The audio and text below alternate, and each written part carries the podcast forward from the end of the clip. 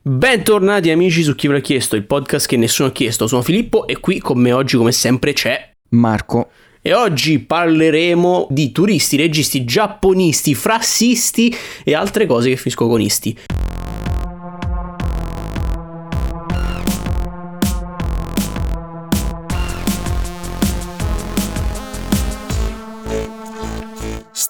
Ma prima di parlare di queste cose e tante altre, dobbiamo buttarci nelle news videoludiche della settimana, o meglio, la news videoludica della settimana, perché vi devo ricordare che siamo alla fine di aprile. Capite che significa essere alla fine di aprile? Significa che siamo agli inizi di maggio. E sapete cosa c'è all'inizio di maggio? C'è Tears of Kingdom, il nuovo Zelda che più o meno aspetta tutto il mondo già da quando uscì Breath of the Wild e, e si intuì, comunque fecero uscire le prime notizie di un sequel di Breath of the Wild. Perché? Ma no, Phil, a, a inizio maggio c'è il concertone. Il concertone? Il concertone il primo maggio. Quello è più importante, no? Ah, certo, sì, sì, giusto, perché c'è una festa il primo maggio, è vero, sì. Va bene, comunque c'è Zelda, c'è Zelda il primo di maggio oltre alla festa dei lavoratori, non al primo di maggio, esce, esce il 12 di maggio Zelda e subito dopo Zelda a giugno il 2 giugno mi pare uscirà Street Fighter 6, quello anche da provare, e poi uscirà anche Final Fantasy XVI. Insomma, inizia il periodo incredibilmente pieno di release importanti e bellissime. Ma oltre a questa news videoludica che più è, vi ricorda che stanno per uscire tantissime cose belle, c'è anche un'altra piccola news videoludica che eh, a me personalmente non ha interessato più di tanto perché non sono stato appassionato del primo capitolo, ma hanno annunciato il secondo Blasphemous, eh, che è un Metroidvania pixel art platformer 2D. Bello. Più che altro molto lore based, nel senso... Sì, sì, molto... storia... Esatto, ha una trama molto importante. Aveva componenti e espedienti grafici visivi molto rimandanti al cristianesimo, a temi religiosi, mettiamolo in questo modo.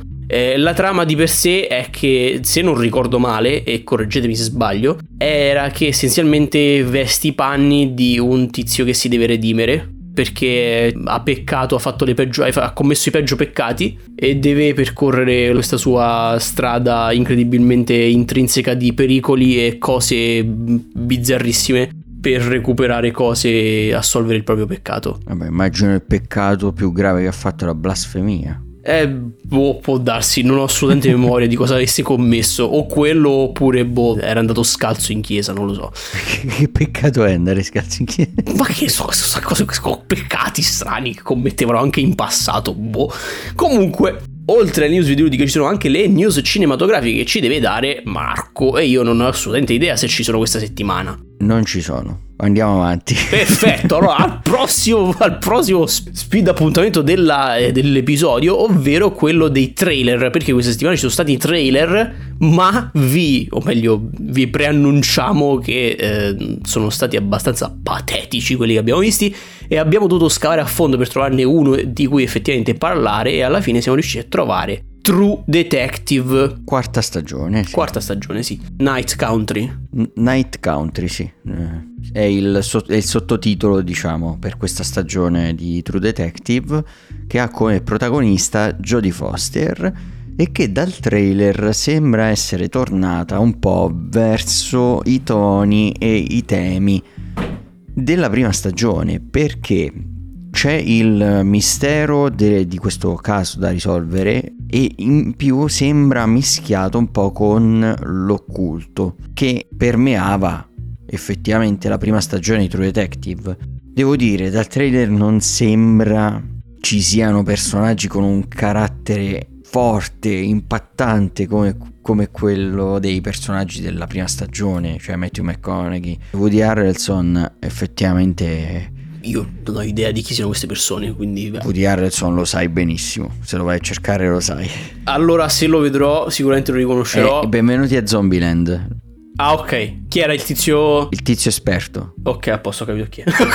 ho capito chi è. Beh, nella prima stagione erano perfetti. Qui non so se saremo all'altezza di quel cast e di quei personaggi, speriamo di sì.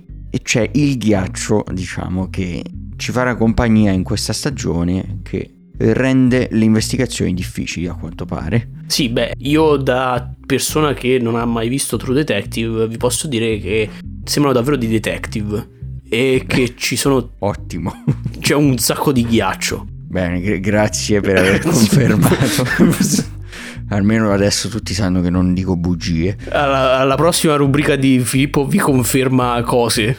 E un'altra cosa che non è una bugia è che uscirà quest'anno. Sì, sì, è vero. Questo Marco non ha mentito su questa cosa perché è vero che uscirà quest'anno. Ma non si sa ancora la data. Quindi aspettiamo, aspettiamo. Aspettiamo. Ma nell'aspettare direi che andiamo verso le prossime rubriche. Sì, aspettiamo True Detective, ma non aspettiamo le prossime rubriche, partendo, come nostre consuetudini, da quella del Mugio Scemi.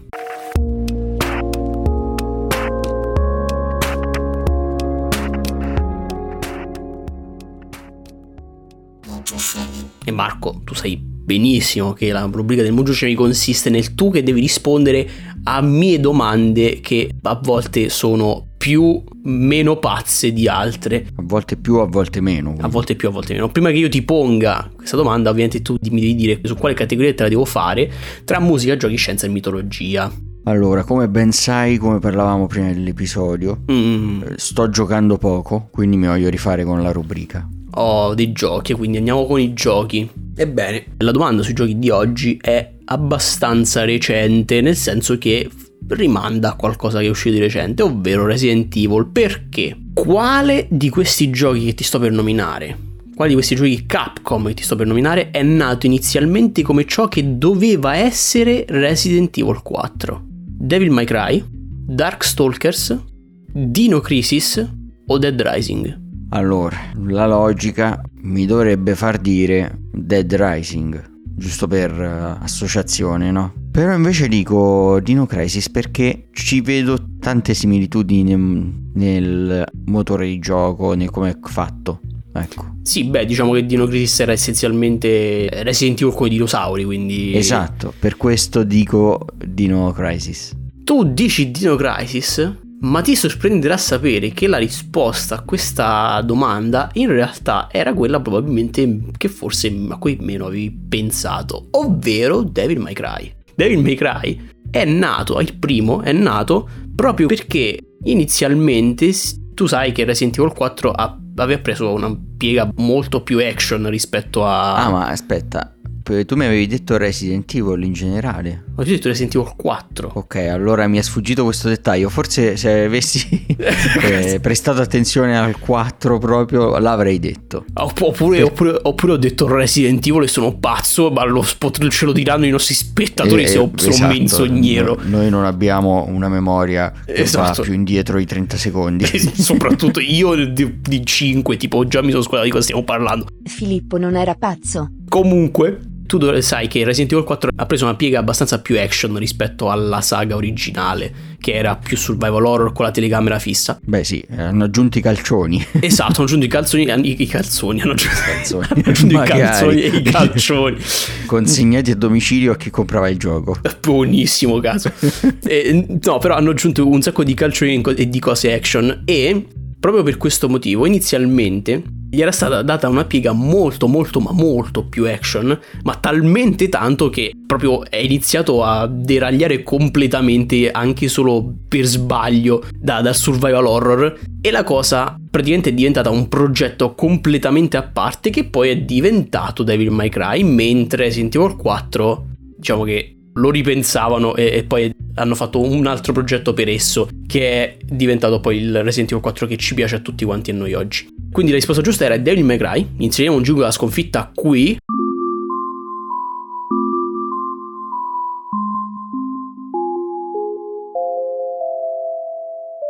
Ma la sconfitta non è dichiarata e totale perché Marco eh, può vincere nella sua rubrica. Anzi, vince in Ancora, automatico. Non si vince nella mia rubrica, quante volte te lo devo dire? Marco, vi- eh, si vinci per forza. Non, non, ci sono competitori, non ci sono competitors, non ci sono avversari da battere, quindi vinci per forza. Esatto, tutto questo nella rubrica del consiglio musicale.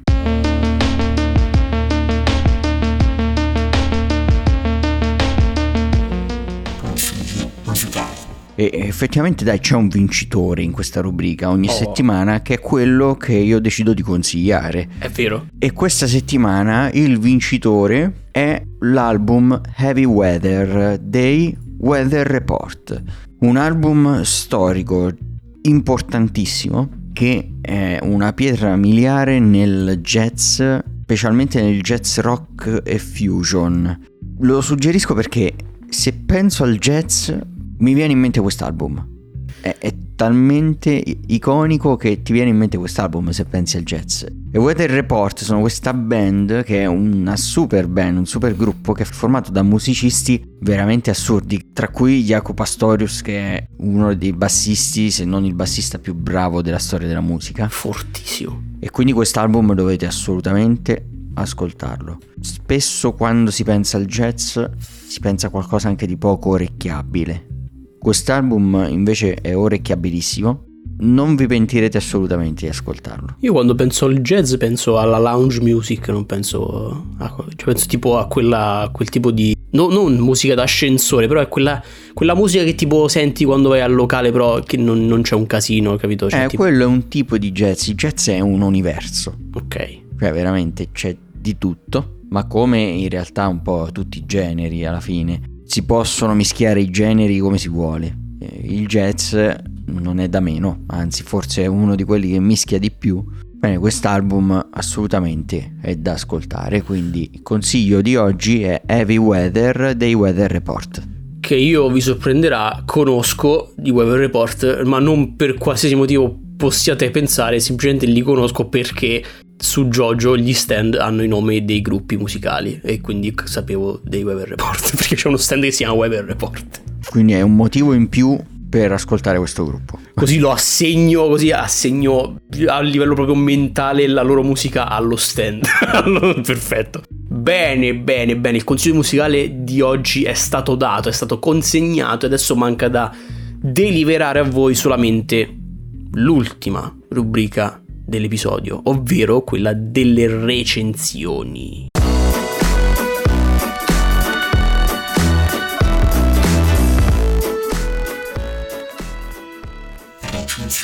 E per la rubrica delle recensioni di oggi in realtà abbiamo una, una, recensione su richiesta dell'ascoltatrice della settimana Francesca, che è quella di The Tourist, il turista, il turistatore, l'uomo che viaggia e va nei posti per visitarli. Starring Johnny Depp e Angelina Jolie, ma anche tanti altri eh, attori importantissimi come Christian De Sica e soprattutto l'inarrivabile, l'incommensurabile, l'immisurabile, l'immenso, il grandissimo Frassica. Esatto. Cioè, proprio Frassica, non, non c'ha nemmeno il nome.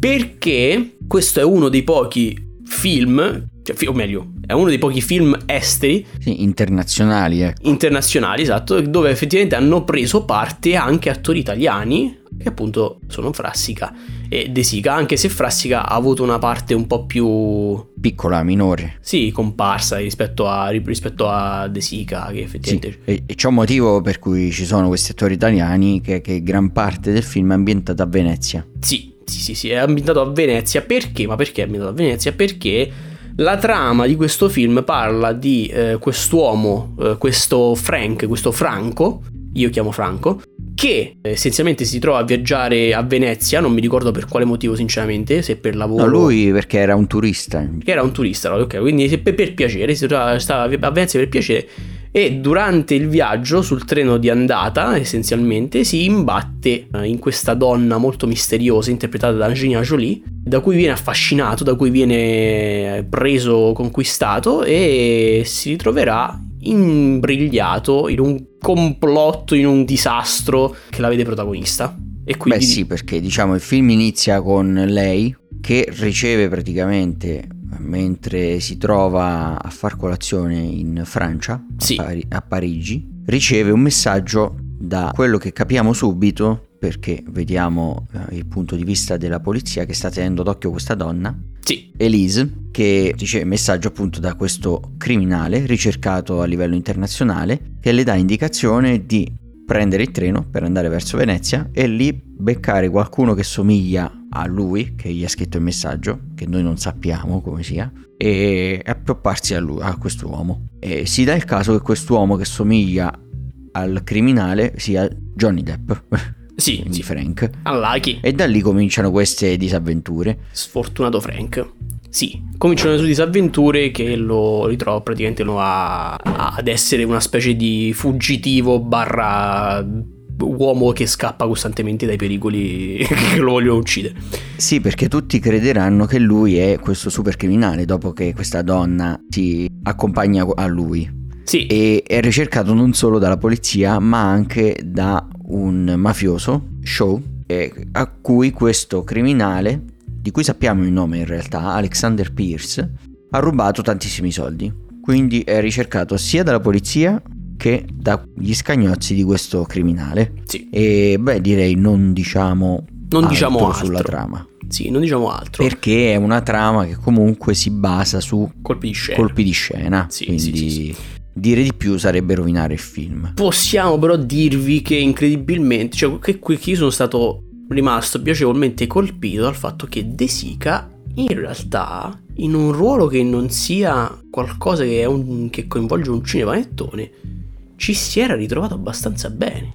Nel senso, Allora, diciamo che io avevo l'impressione in- che in qualsiasi momento avrebbe potuto dire una delle sue battute. Sì, perché sì, sì. le faccette le faceva abbastanza. sì. Sembrava che da un momento all'altro potesse dire me coglioni, una roba del genere. sì, che tra, che tra l'altro con Johnny Depp davanti era un... Cioè, allora, il fatto è che è proprio questo, è che... Cioè, io l'ho visto in lingua, eh. Sì, io pure. Ok. Il problema è questo, o meglio non è un problema, il fatto è questo è che considerando che non era un cinepanettone, proprio perché non era un cinepanettone, la presenza di De Sica era abbastanza, era più, per me più comica rispetto al cinema, rispetto al solito, anche se lui comunque, cioè lui comunque è serio, ha un personaggio serio, serioso. Sì, sì, fa un eh, ispettore della polizia, tipo. Sì, un colonnello, co- un qualcosa del genere. Sì, dei carabinieri in realtà. Poi Sì. in lingua dicono polizia anche per i carabinieri. Sì, Però ci sta, nel senso, vai, come io lo spiego agli americani, mo, la differenza tra i carabinieri e la polizia. No, infatti. E Lui però comunque la sua parte la fa abbastanza bene. eh, poi sì, che abbia quel DNA genetico de- del cinepanettone che ancora gli scorre nel corpo, è vero. Hai canditi nelle vene.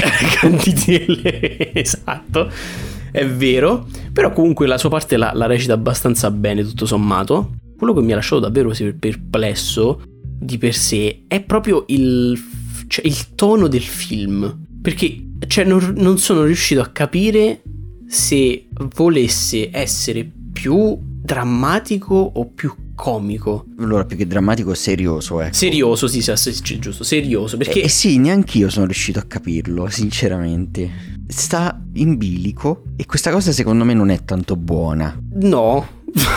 Nel senso, non, non mi è piaciuto troppo questo fatto. Perché poi non riesce a farti prendere troppo sul serio i colpi di scena. sì, sì, sì, sì, sì. Perché le interazioni tra i due protagonisti sono in alcuni momenti comiche, in alcuni momenti più serie. E poi quando ci sono i colpi di scena perdono di potenza per colpa, secondo me, delle parti comiche. Sì, infatti, cioè, il, il problema secondo me è proprio che secondo me hanno utilizzato i, i toni sbagliati, cioè hanno invertito i toni, nel senso che i colpi di scena sono troppo comici e i momenti quelli comici sono, tro- cioè, sono troppo seri. non so. Sì, e- cioè questa ambiguità, eh, secondo me, è sofferta soprattutto nel finale. Sì, Nella parte finale io l'ho sofferta molto. Perché sì, poi quando c'è stato il colpo di scena, secondo me è stato molto meno forte di quello che avrei sperato. Ed era anche in realtà da un certo punto in poi molto telegrafato. Sì, vabbè, diciamo che è un film del 2010 e segue abbastanza le, le trope che sono cioè, tipiche del- di, di questi tipi- di questo tipo di film, quindi si vedono proprio arrivare i colpi di scena, li puoi percepire. Tra l'altro è un remake questo film, un remake di un film francese che non ho visto, però sarei curioso a questo punto di vederlo per capire se è scritto meglio, perché in genere eh, gli adattamenti di questo tipo non sono mai riuscitissimi. Anche, vedi anche l'adattamento di Quasi Amici che è stato fatto a serie tv, non mi è piaciuto molto, o anche gli adattamenti italiani di film francesi, cioè spesso non riescono a cogliere quello che aveva reso bello il film originale. Non so se questo è il caso, perché appunto non ho visto l'originale, però spesso succede così. Sì, sì, sì, sì, sì. Tutto sommato, quindi, boh, io sinceramente non, non mi sento di dire che non l'ho gradito. Simpatico, è carino, che non è un film, non è brutto il film. Però... Sì, sì, comunque riesce a intrattenere, eh, non è un Sì, sì, brutto sì. film. Però ecco, non- mi ha lasciato abbastanza spaesato per quanto concerne proprio cosa devo provare.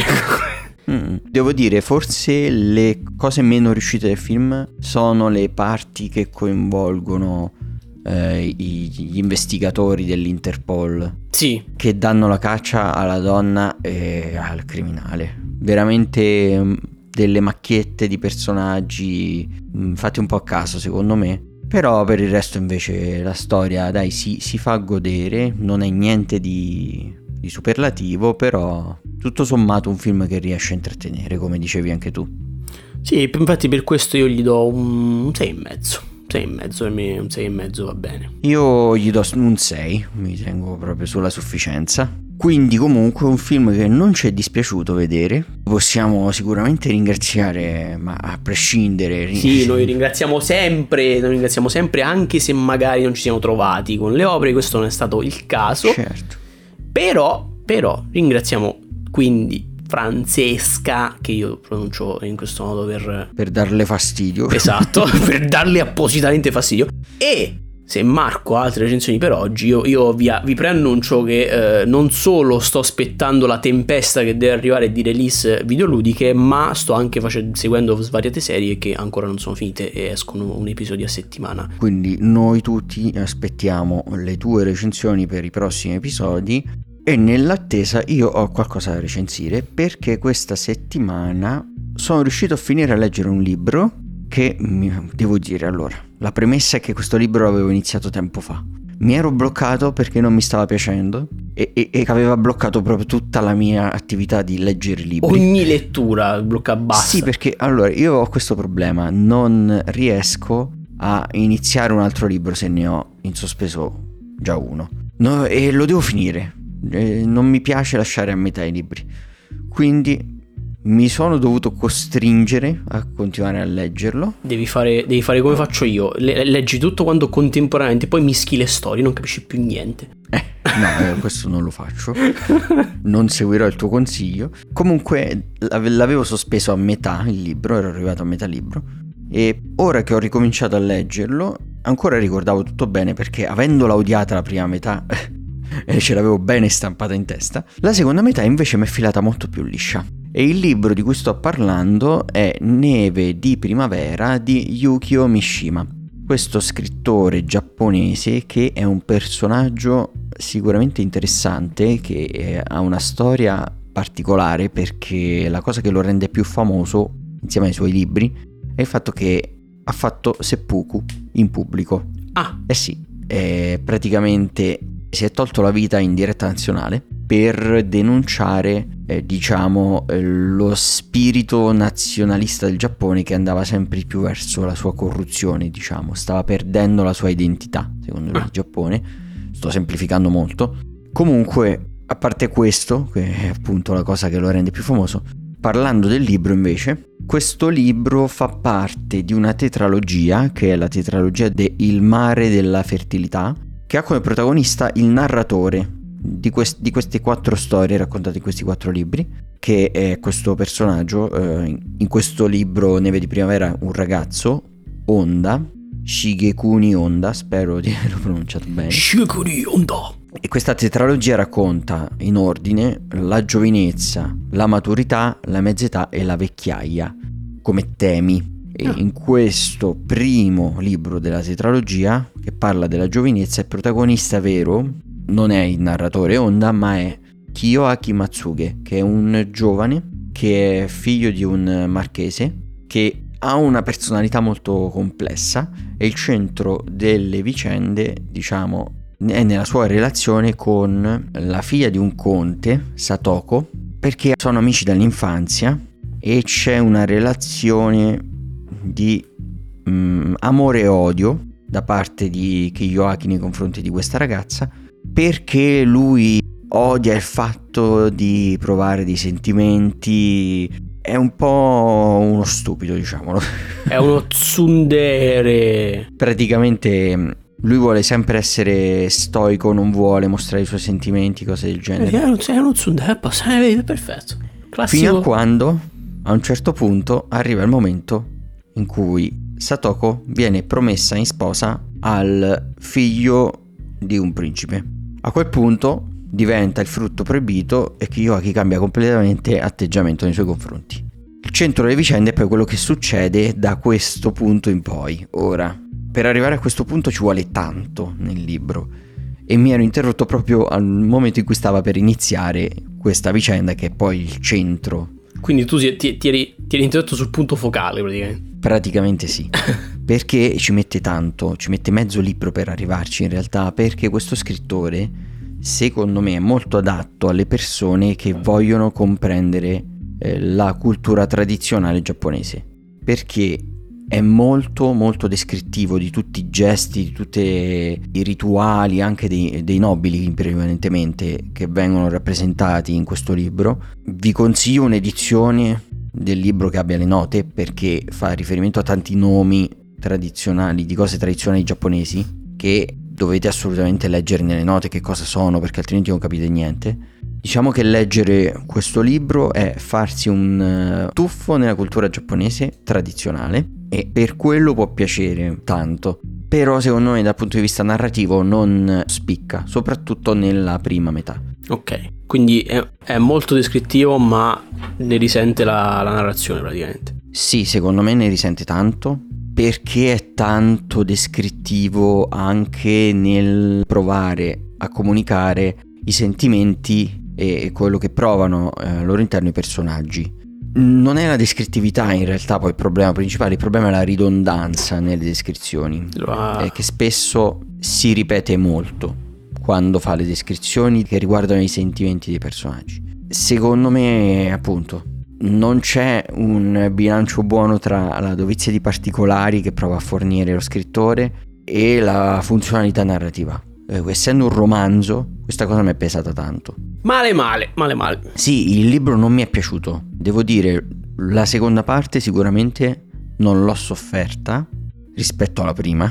Però secondo me è un libro adatto proprio a chi cerca determinate cose, a chi vuole appunto andare un po' alla scoperta di com'era il Giappone, perché com'è, non so se rispecchia come è adesso, ma come era, sono abbastanza sicuro che lo rispecchi, perché c'è, c'è, proprio tanta ricerca, si vede che c'è tanta passione da parte dello scrittore per la storia del Giappone. Quindi, se vi interessa questo, leggetelo, sarà sicuramente un libro che vi piacerà. Se volete un romanzo con una bella storia, sì, i, i personaggi sono da un certo punto di vista complessi, ma la complessità esce fuori solo in pochi capitoli e esce nel momento in, in cui c'è la svolta nella, nella, vicenda e poi ritornano a essere abbastanza piatti in realtà. Quindi se cercate dei bei personaggi e tutto anche questo li troverete poco. Quindi bene, questo è quello che posso dirvi su questo libro.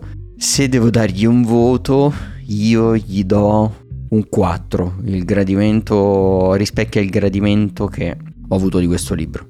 Oggettivamente probabilmente non è un libro da 4, però se devo dire quanto l'ho gradito... Soggettivamente, soggettivamente, soggettivamente è 4. Ci sta, ci sta, non, non ci può piacere tutto nonostante la qualità. Ci sta. Va bene così. E non so se, se altro da, e da aggiungere. Sì, ho un'altra cosa di cui voglio parlarvi che è il nuovo film di Nanni Moretti perché Oh. sono andato al cinema a vedere Il Sol dell'Avvenire di Nanni Moretti. E allora, è un film che mi è piaciuto. È un film che mi è piaciuto. Fine. Basta. È, allora, è un film che, di cui è complicato parlare. Allora, parto raccontandovi la sinossi del film. Moretti interpreta Moretti, cosa non nuova nei suoi film. Assurdo. che è è alle prese con le riprese, oggi giochi di parole, di un nuovo film che è appunto Il Sol dell'Avvenire in realtà, questo film che parla di questa sezione del Partito Comunista a Roma e di due personaggi principali all'interno di questa sezione, diciamo il capo della sezione e la sua collaboratrice più fidata, che diciamo si trovano alle prese a dover fare i conti con il fatto che l'Unione Sovietica non è questa bella cosa perché eh, invade l'Ungheria. Bene, questo diciamo è la sinossi del film nel film. Però è tanto altro questo film perché parla di tantissime cose. Fa tanti discorsi ovviamente in parte politici perché eh, dato il tema che tratta il film che gira all'interno del film, la politica eh, c'è per forza di cose, ma parla anche di cinema, è molto metacinematografico, è molto autobiografico perché parla principalmente di se stesso, in realtà Moretti secondo me in questo film, e cita tanti suoi film, è metacinematografico anche per, per altri motivi che non posso dirvi perché secondo me è bello stupirsi nel capirli mentre si guarda il film, quindi su alcune cose voglio sorvolare. Questo film, questo film è un enigma. sì, è veramente, è veramente un enigma per certi versi, perché gioca tanto sull'ambiguità su quale sia il vero film. E che, che forse non vuol dire molto, detto così. Però quando lo vedrete, se lo vedrete, capirete. Parla tanto anche dello stato del cinema, proprio come industria, a livello mondiale, se vogliamo, nel senso tira in ballo anche le piattaforme di streaming, citando proprio Netflix. Tira in ballo il fatto che eh, diciamo chi è più autoriale, chi osa di più nel cinema si è spostato geograficamente. Non sono più gli Stati Uniti a investire tanto sull'autorialità, ma sono altri paesi. Parla di tantissime roba. Sì, parla di tantissima roba e prende in giro anche un certo tipo di produzioni perché lui va anche sul set di un altro film. Lì mette in atto le scene più comiche di tutto il film. Perché allora, il film non è comico in generale.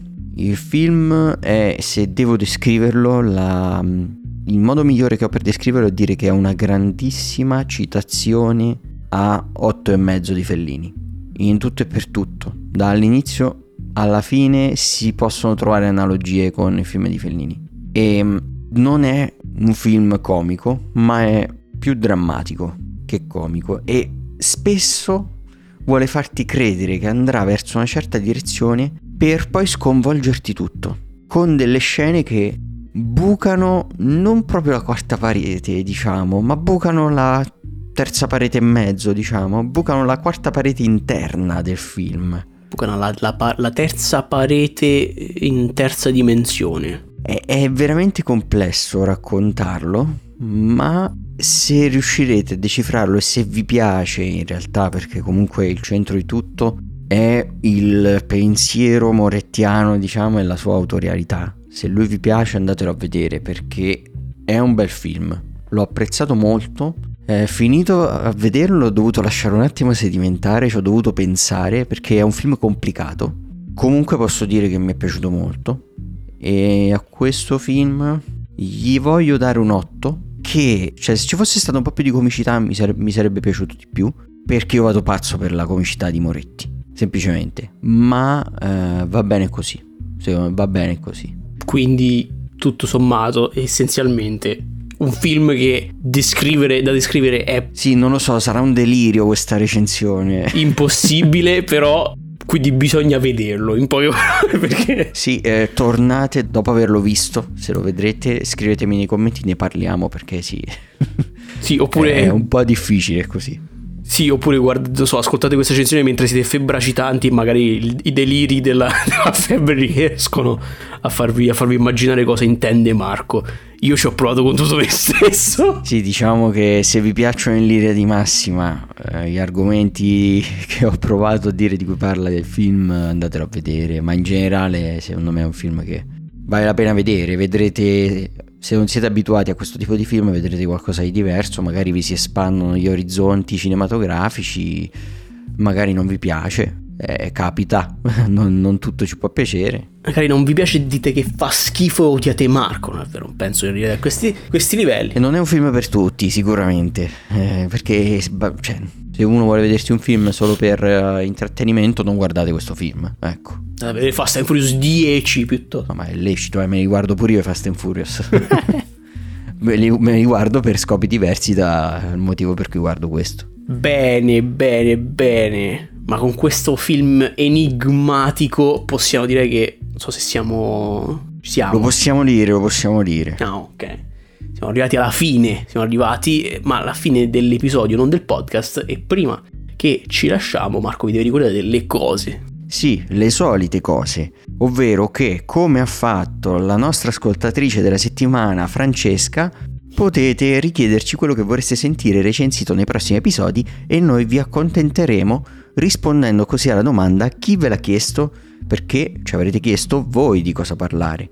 Per farlo potete scriverci, contattarci su tutti i nostri social di cui troverete i link in descrizione e che sono il nostro profilo Instagram chi ve l'ha chiesto podcast tutto attaccato, il nostro server Discord dove potete entrare se volete giocare con noi a qualcosa, chiacchierare un po' e così via, il nostro canale Telegram dove potete entrare se volete ricevere una notifica ogni volta che ci sarà un nuovo episodio disponibile o una notizia importante da comunicarvi e infine troverete anche il link alla playlist dei consigli musicali dove ci sono raccolti tutti i consigli presenti, passati e futuri della rubrica e quelli dei prossimi episodi li troverete lì con quasi una settimana d'anticipo rispetto alla pubblicazione degli episodi. Quindi aggiungetela al vostro Spotify e ovviamente consigliate il nostro podcast a Nanni Moretti, Angelina Jolie, eh, Johnny Depp fra- e soprattutto a Frassica. Soprattutto Frassica, noi